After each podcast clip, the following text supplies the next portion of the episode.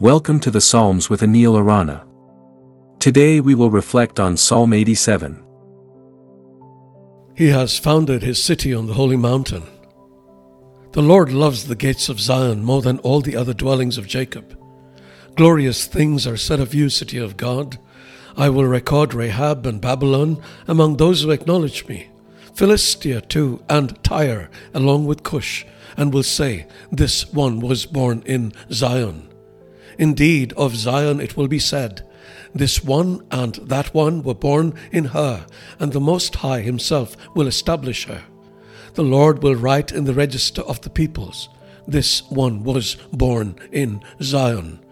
As they make music, they will sing, All my fountains are in you.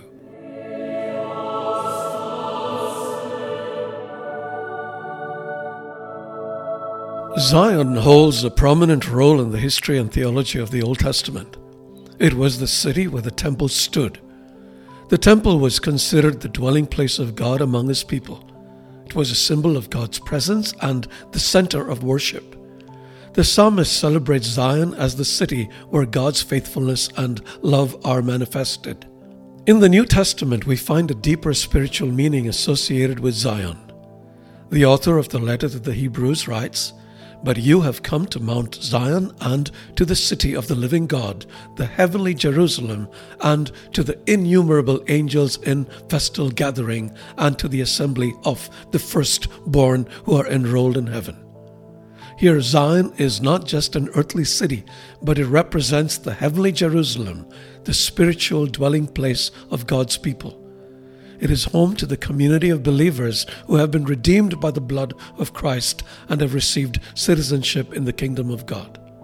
The Apostle Paul writes, Consequently, you are no longer foreigners and strangers, but fellow citizens with God's people and also members of his household. Through faith in Christ, we become fellow citizens with God's people, united in the family of God and partakers of the heavenly inheritance.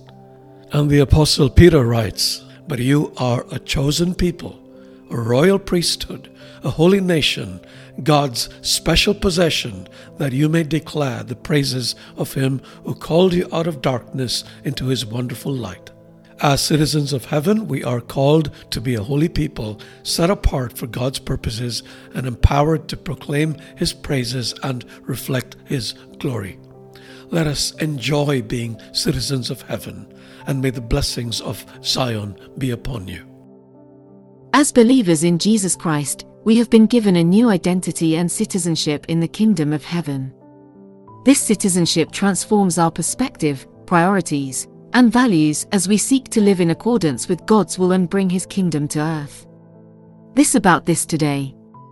For other great resources to help you on your spiritual journey, please visit anilarana.com.